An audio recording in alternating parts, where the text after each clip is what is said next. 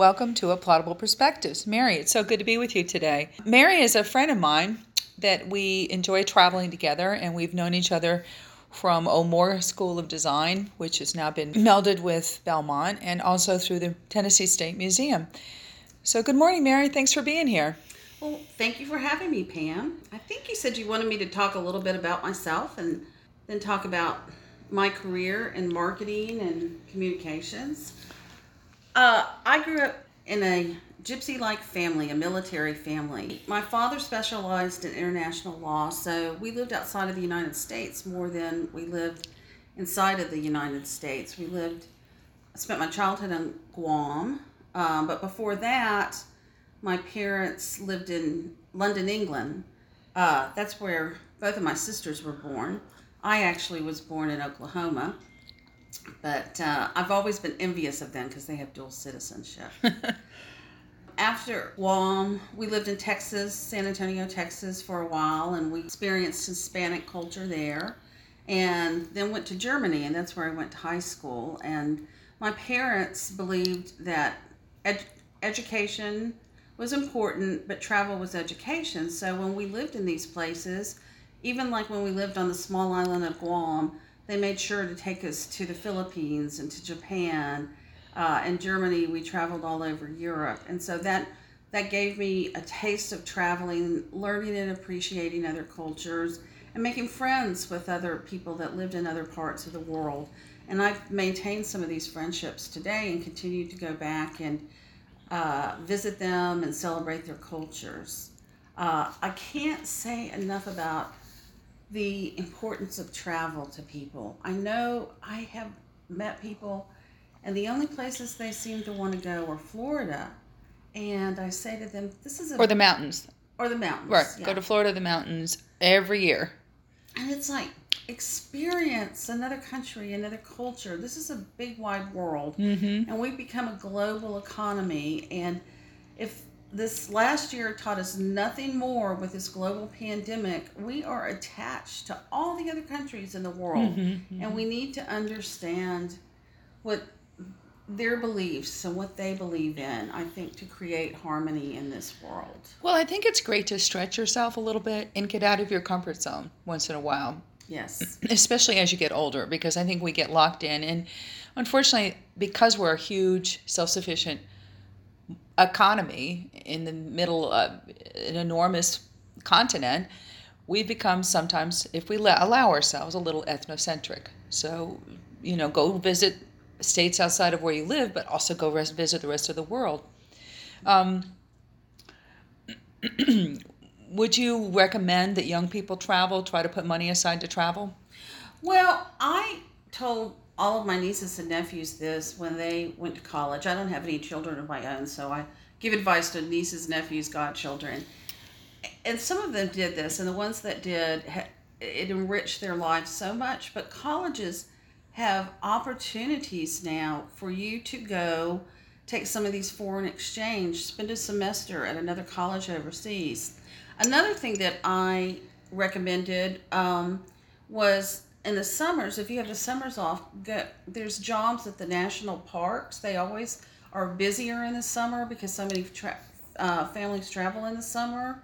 And I've had um, some of my godchildren go to Yellowstone National Park and uh, s- uh, uh, some other national parks that are closer to Nashville, Tennessee, where I live, the Smoky Mountains, and they've just had wonderful experiences. Like Um, immersion programs, really. Right. Right. So you went to Auburn. Right. Um, so when it was time to go to college, I was trying to think about, like everybody does, what do you want to do with your life? I kind of knew what my strengths were and what my weaknesses were. Weaknesses, math and science. Yep. um, my father was an attorney. My mother was a very creative person. She painted. She would um, sew costumes. She was just very, very creative. And I took more after her, although I had a little, a lot of my father, I think's business sense.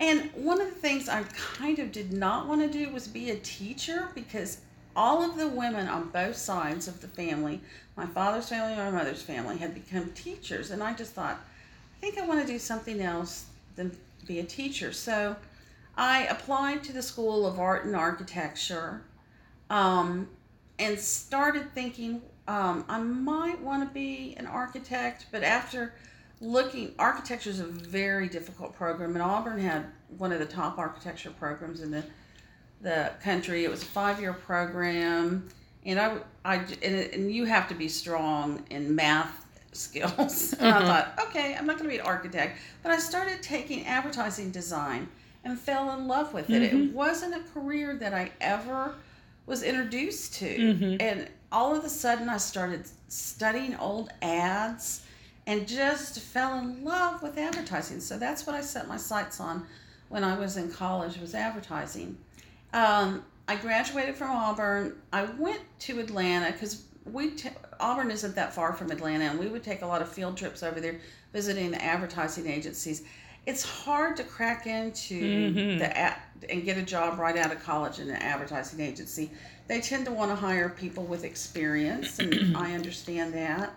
Um, I real I couldn't find anything, so we had some um, relatives that lived in Nashville, Tennessee, and I came up to Nashville. I got my first job at um, publishing is very very big in Nashville. Um, there's a lot of religious publishing houses, and that's where I got my first job. Was at the Methodist, Methodist. mhm. Publishing House.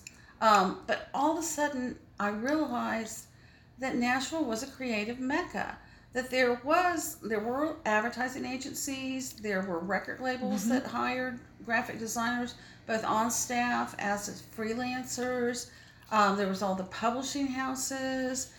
Uh, the other thing I loved about Nashville, it wasn't as big as Atlanta was, and you could be out in the countryside within 30 minutes. Easily. And I love going hiking, kayaking. Well, back then I used to go, I go kayaking now. Um, back then I used to go canoeing, but um, about, the you know, the same sort of skill set. Get in a small boat and use a paddle. Uh, and uh, I just fell in love with Nashville, and I've, I've been there ever since. It's it's it's my home. I consider because I've lived there for decades now, and because I grew up wandering all over the world, I never had really someplace. I didn't have a hometown like a lot of other people have. So I, You had roots all over the world. that's right. That's right. Um, I I loved it. I um, I left the publishing house and I worked for. I went to work for an agency called um, Eric Erickson and Associates. They were the biggest advertising agency in the state. How I got finally got in the door there was um, I just kept talking to one of the creative directors there, asking him to give me freelance assignments so that I could show him, you know, The that- kind of work you could do. That I could, Yeah. you know, I could do the grunt work because that's what you're going to get when when you start out. I don't care whether it's a music label, an advertising agency, whatever. They're, you know, these creative, the executives that are at the top, they started at the bottom of the ladder. They're going to give you the grunt work, and people that go in with an attitude and don't want to do the grunt work, they're not going to hire. They're looking for somebody who they're, they're looking for what I call sponges. Mm-hmm. People that want to soak up the knowledge, learn from them, assist them. I, I tell so many young people this. I I love. I've, I can't tell you how many I've had a lot of interns, and they go, "Well, you know, I went to college for four years. I want to, you know, I want to start at this salary, and I want to have a big office." And I'm like, when you start out, you're not going to get that. You have to work your way up. Mm-hmm. You have to pay your dues. And I know a lot of young people don't like to hear that, but that's Well, nobody wants to hear that. I didn't want to hear that either. But the, the truth of it is, I think people are looking for tenacity and they're looking for confidence, but not arrogance. There's a difference. right. And, I- you appreciate it, frankly. If you work up the ranks, and when you finally do have some success, you appreciate it so much sweeter.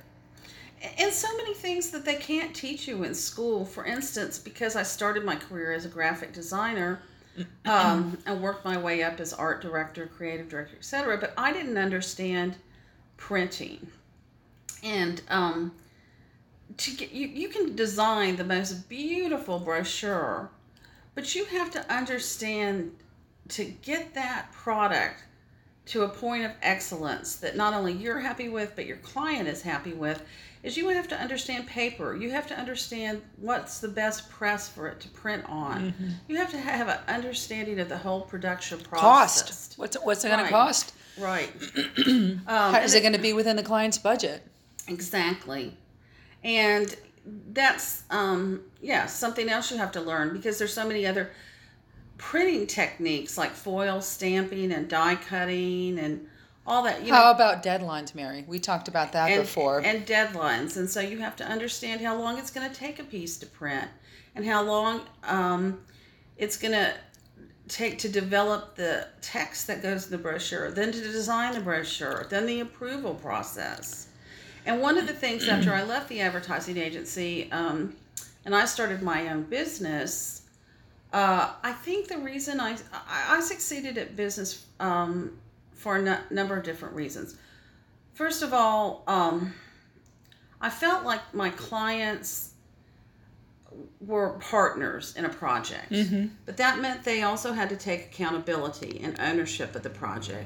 So if they supplied me with the text they they i would make them they had to sign approval before, before anything went to print so that so that if a mistake was made they had to take ownership of that. Because sometimes you don't know the spelling of somebody's name at the firm that you might be working with or you, you there's you know there's all sorts of information they know better than you. Absolutely. if you're dealing with um i think i was telling you about one mis- mistake that happened with the client that um, the country music star's name was misspelled and they had signed off on it and i didn't know that country music star mm-hmm. and i felt like they and and they had to take ownership because Sure. that was their their person their star that's who they represented and they signed off on the brochure and it wasn't until the piece was printed they realized oh darn it his name's misspelled What did you do? Did you have to do another rush job to get get another piece out? Yes. Yeah, which costs quite a bit of money. Yes. Yeah. so it cost them money not me money Sure, sure. um, and i couldn't have afforded i had just started my business that would have taken me under So as you're guiding a client into a branding process, which I I found with clients because we do in-house graphic design too, they know what they think they want, but they don't know how to get there. And it seems like our job is to really help them a figure it out, and then lead them to what they're looking for. Explain that process of branding.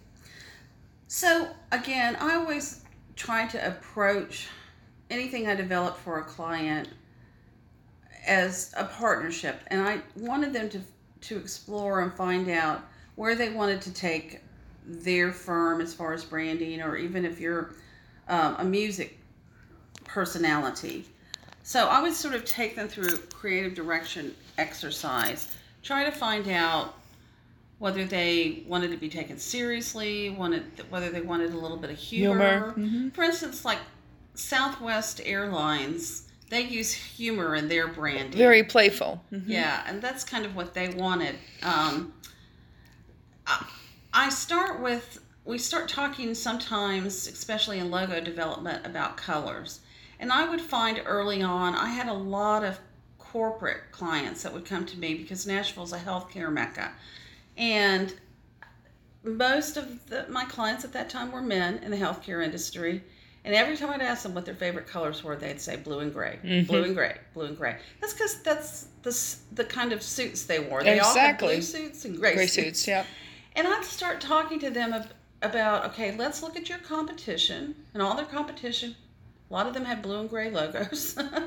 and I- said, one, you want to. How are you gonna stand out? Sure. How are you going to differentiate? You don't want to look like your competition. You want to be different, and you don't have to choose colors with uh, that match the clothes you wear. And I always use the example of Fred Smith, who uh, started FedEx. When he started FedEx, he listened to his marketing firm, and they told him, Fred, you've got to stand out apart from UPS because that was going to be who his major competition was at the time. He was going to have FedEx tr- trucks on the street, FedEx boxes on the corner, FedEx packages that hits people's, People's desk desks, with sure. the priority mail on it, and his planes in the sky. And he he picked two complementary colors, purple and orange. Mm-hmm. And I now I can assure you that he didn't wear purple and orange No, shoes. no, no. So you have But they're iconic now when you think of FedEx. right. And so you have to think about things as you're developing that branding and think about um, if you're writing the text for a brochure, do you want it to have a serious tone? Do you want it to have a playful tone? Mm-hmm. Uh, Who's your target audience? Who exactly? Who's your target audience? Mm-hmm. And and again, look at your competition. I can't say that enough because you need to do something to set yourself apart from the competition. If you look the same as the competition, people are just going to say, "What's the difference?" Mm-hmm. I might as well go over here, or I could go over there. But what's the difference? What is it? And th- that's something you, you also need to ask yourself, whether you're a bank or a hotel or a musician. What is the one thing that that I like to say, as the Cajuns say, what's that lagniappe? What's that little bitty extra Little extra. special thing that you can offer people that Mm-hmm. will set you apart from your competition? And make you memorable. Exactly. And wouldn't you say also that when you come up with the colors, the brand, the logo, that this is something you stick with for a while? You don't keep changing it. Exactly. People make a mistake. Um, I see this happen a lot um, where I believe that you develop an ad campaign and you stick with that a lot. A lot of times people keep changing the message because mm-hmm. they're like, internally, they're like, I'm sick of, of seeing where's the beef? Where's the mm-hmm. beef? Where's the mm-hmm. beef? You know what? You see it all the time because that's where you work. But your audience isn't seeing that all the time. And I mean, there's a science to advertising. People, on, we, we get inundated now, especially more in the so. day with social media. Mm-hmm. There's television, there's radio, there's so many different ways to see a message. And so, if your theme line, like Wendy's was, where's the beef? It takes a while before people see that message. So you have to, you know, I think Wendy's used that for years, but mm-hmm. and they've dropped it now. But It was probably 30 years ago. We still remember it. Right, mm-hmm. exactly. So, yeah, it's, repetition is very, very important because you know your audience is probably um, not going to notice it some for the Right first away. couple of times, and so unless it's something really stand out, clever, and uh, so you really need to remember that. And I also believe in you know when I look at um, buying advertising, you have to do a different mix of media because Mm-hmm. there's so many different ways that people get messages. Some people don't listen to the radio anymore. Mm-hmm. Uh, uh, uh, some people only listen to the radio and never watch t- television. Uh, so- we have more options now. right. we have social media and texting and all different ways for, to communicate with people. And you might be going to, and again, um, this might be something where you work with a firm that does focus groups. Find out who your audience is, understand that, and and see if this is this a group that mostly. I mean, is it younger people and social medias where you need to go? Uh, are you going to an older population that uh, there's magazines that are targeted towards them? For instance, if you know hotels, of course, they're going to go into travel magazines. Mm-hmm. Um, you just have to again. It's very important to understand your audience and know where you're. You know, you want to take that message. Mary, rewind a little bit when you were now. Of course, we know each other, gotten to know each other better now since I've been involved with the State Museum and you have been working with the State Museum. So you've done a lot of work with travel writers and special events, the waltz, etc. But before, when you were running your own business, talk a little bit about putting a business together and being a boss because I, I know that's one of the more difficult jobs that you've had. How can you be a good boss, and what are some of the pitfalls that you've learned about working with people and putting a staff together? Okay. Well, first of all, one of the things when I started my business, I, re- I realized um, I was going to have to network. Nashville's a big networking town. So I right away got very involved with a lot of organizations. And no matter where you are, there's going to be a Chamber of Commerce, usually a Convention and Visitors Bureau, um, Rotary clubs, Kiwanis, places like that. You need to, um, Lions Club. exactly. In the music business, there's all kinds of music organizations, Solid and Source, and So networking, you've got to be an outgoing person. I, if you want to have a business and you're an introvert, it's going to be very difficult. I used to tell graphic design students when I would talk to them, you can be the best designer in the world, but designing something beautiful is only one third of the equation. absolutely. You've got to get it produced, and I already talked about that. So, getting that design produced, understand production. But the third part is selling. You have to sell your ideas, and you have to find somebody to sell them to. Mm-hmm. And so, in starting your own business, if if you're an introvert, then you're going to have to hire a salesperson because Mhm, somebody's got to get your designs out there to market. And if and, it's not sometimes get out of your comfort zone because I I don't love walking into a room with complete strangers. Most people don't. You just sort of have to feel the fear and get it get over it and, and plunge forth. Right.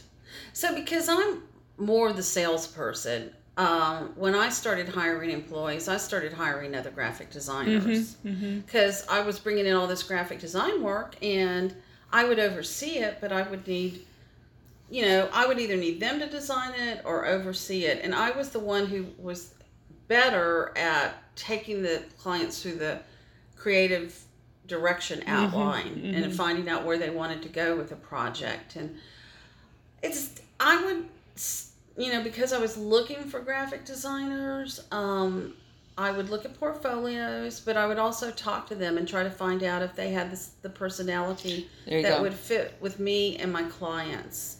I think that was important.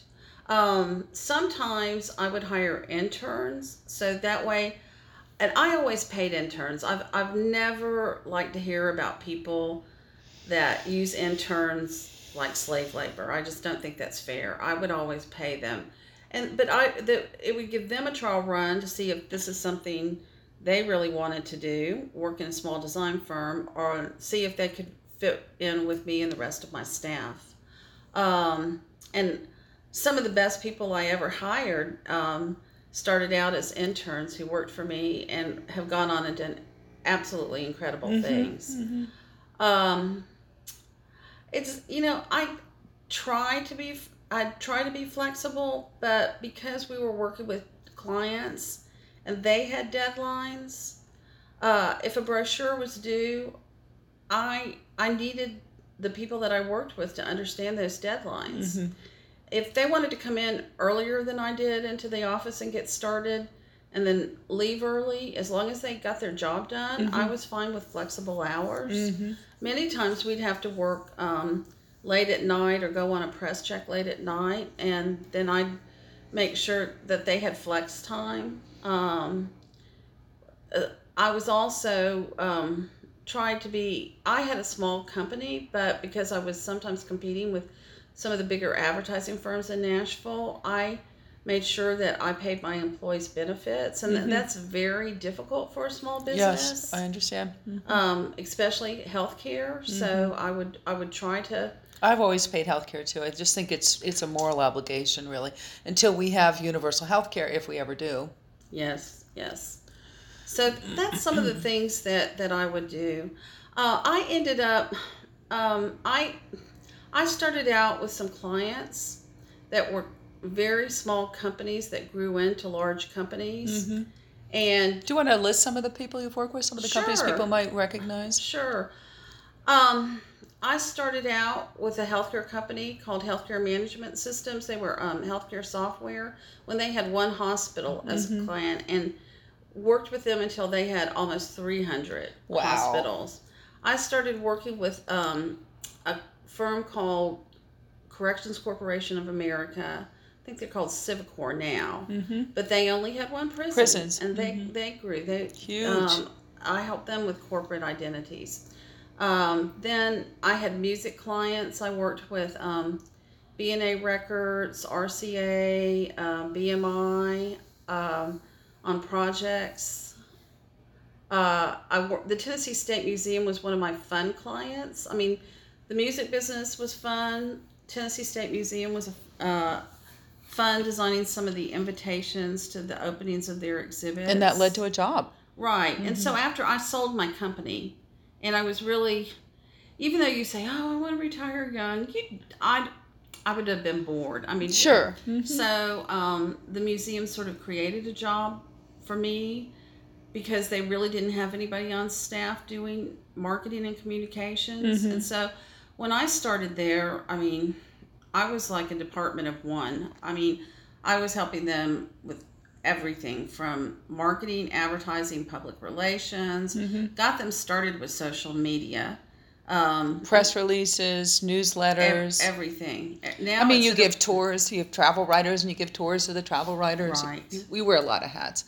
Now it's a department of five. I mean, mm-hmm. what the the museum was doing no social media when I got there 15 years ago. Mm-hmm. And I said, "Hey, we've got to at least be on TripAdvisor." Every, mm-hmm. you know, mm-hmm. that's how travelers, especially I have European friends and before they ever come to America, they start looking up on TripAdvisor what the destinations mm-hmm. are in that city. Mm-hmm. So, and then, you know, it was slowly, you know, Facebook, etc. And now we have one person that does nothing but social mm-hmm. media. That's how much social media has grown and changed. And blogs and right on and on. Um, any final words of advice or aha moments that you've had, or anything else you'd like to share, and maybe specifically with women who are listening, because we're both women entrepreneurs. Um, yeah, I've been asked many times. Was it was it hard being a woman in business and being taken seriously? And I think sometimes it was. I think when I um, when I started my business, and because I had a lot of, like I said, men clients that were um, starting healthcare firms and and uh, starting some, you know, corporations like Corrections Corporation, dress is important. I would always dress up. I mm-hmm. would, you know, um, I would always wear suits. Mm-hmm. I, I would try to look the part so that they would take me seriously. Mm-hmm. If, you know, I'm sitting in here right now because we've been at the beach and I can look kind of casual, know, casual and airy fairy, hippy dippy. But you can't do that and have a man no. in business take you seriously. Mm-hmm. Um, I would I, say watch what you post on social media because it follows you. Right. And there are people I haven't hired because you look at their social media posts and you're like, oh my God, this person's crazy, this person's wild, this person, you don't want that image. Exactly. And also the business part kicks in. And, and I think most men is if you come across business like they're going to take you seriously, I would have them sign you know, I would do an estimate for a project. I would have them sign off on that. I would have them sign off on mm-hmm. a contract. Mm-hmm. If they if they say, oh, you know, she's really sharp, she knows her business. If they know they're going to have to sign off, they're mm-hmm. going to have to prove all of the copy. They're going to have to prove the designs, everything. If they see that you're really acting business-like, they're going to treat you with respect. Mm-hmm. Um, I I can't say enough about this you can be a, if you're a creative person and you think ah i can get away with this because i'm creative you can get stuck with thousands of dollars that people owe you if they don't and, and you don't want to have to take people to court. No, i mean no. that's an expensive process. So having you know there's um, organizations that can help you out there. There's books out there that can help you but you need to understand contracts and having people it's a business. Treat right. it like a business. Exactly. You can be creative, but treat it like a business. Exactly. And make sure you bill people. right. I've had friends that are broke, and, and I'm like, well, did you send a bill out? I had a photographer friend. He's like, no, I'm behind on my billing. I said, well, what do you expect? People are not going to, if you don't remind them what you what what is owed, so it's just keeping a timeline and, and, and have a bookkeeper if you can afford a bookkeeper. Right. I always had a bookkeeper and, and an accountant. Mm-hmm, um, me too. And so, and that was important. And, and, but I used to have to take time. Like you said, I had to stop and figure out the billing. Mm-hmm. And I used to also, um, and my clients understood this too. Part of the contract was, is, I had estimated a job based on what they told me they wanted, but then if they started making changes, that they were going to have to pay for the changes. If it was a mistake that my firm made, no cost. We make, you know, we would change it, we'd make the changes. But if they started changing their mind after they saw the brochure and they're like, you know, I don't really like this text after all, I want to change it, they have that prerogative as long as they were willing to pay for it. Mm-hmm. Because when I had employees, it was like, I have to pay these employees, I have to pay their benefits. And if you are paying them overtime, that takes out of uh, your net profit, Right. your, your ROI. What is the ROI? You know. Right. Well, Mary, anything else you'd like to add? You have to, no matter what you do, you have to love what you're doing. And um, I, I loved and still love marketing and being a part of the creative world. And I still continue um, to learn about new paper every year. New papers come out. And that's something else I've always told um, interns and students that work with me. You've got to love learning. When you Mhm. leave school, you don't quit learning. Since you know, I I had to go back. I even took a class on how to build a website when I was at O'More. Even though I was the vice president of institutional advancement, I needed to understand more about the web, you know, websites because I was overseeing redoing the college's website. Mhm. When I went to the museum, I was very um, involved in redoing the museum's website, the museum's educational website. I had to learn all that, Mhm. you know, when and, and when I was in my mid 30s, and I was going and taking a class with teenagers. Mhm. but I love learning, and I I never um, have quit love learning. Well, I think it, it helps keep you young. You know, you're you're vibrant. You you dare to do things and kayaking and hiking and traveling and getting out of your comfort level, and and it makes you a more well-rounded, fun person. Really, you're not just stuck. And you love to read. We both yes, love to I read. Do. I yeah. do love to read. Yeah. So just I- yeah, and just the the more you can be a sponge. That's I guess the best advice is be a sponge. Try to soak in, you know, knowledge, culture, um, and I think And play it forward. that's right. Thanks for being here, Mary Skinner. Thanks for having me. And you've been listening to Applaudable Perspectives.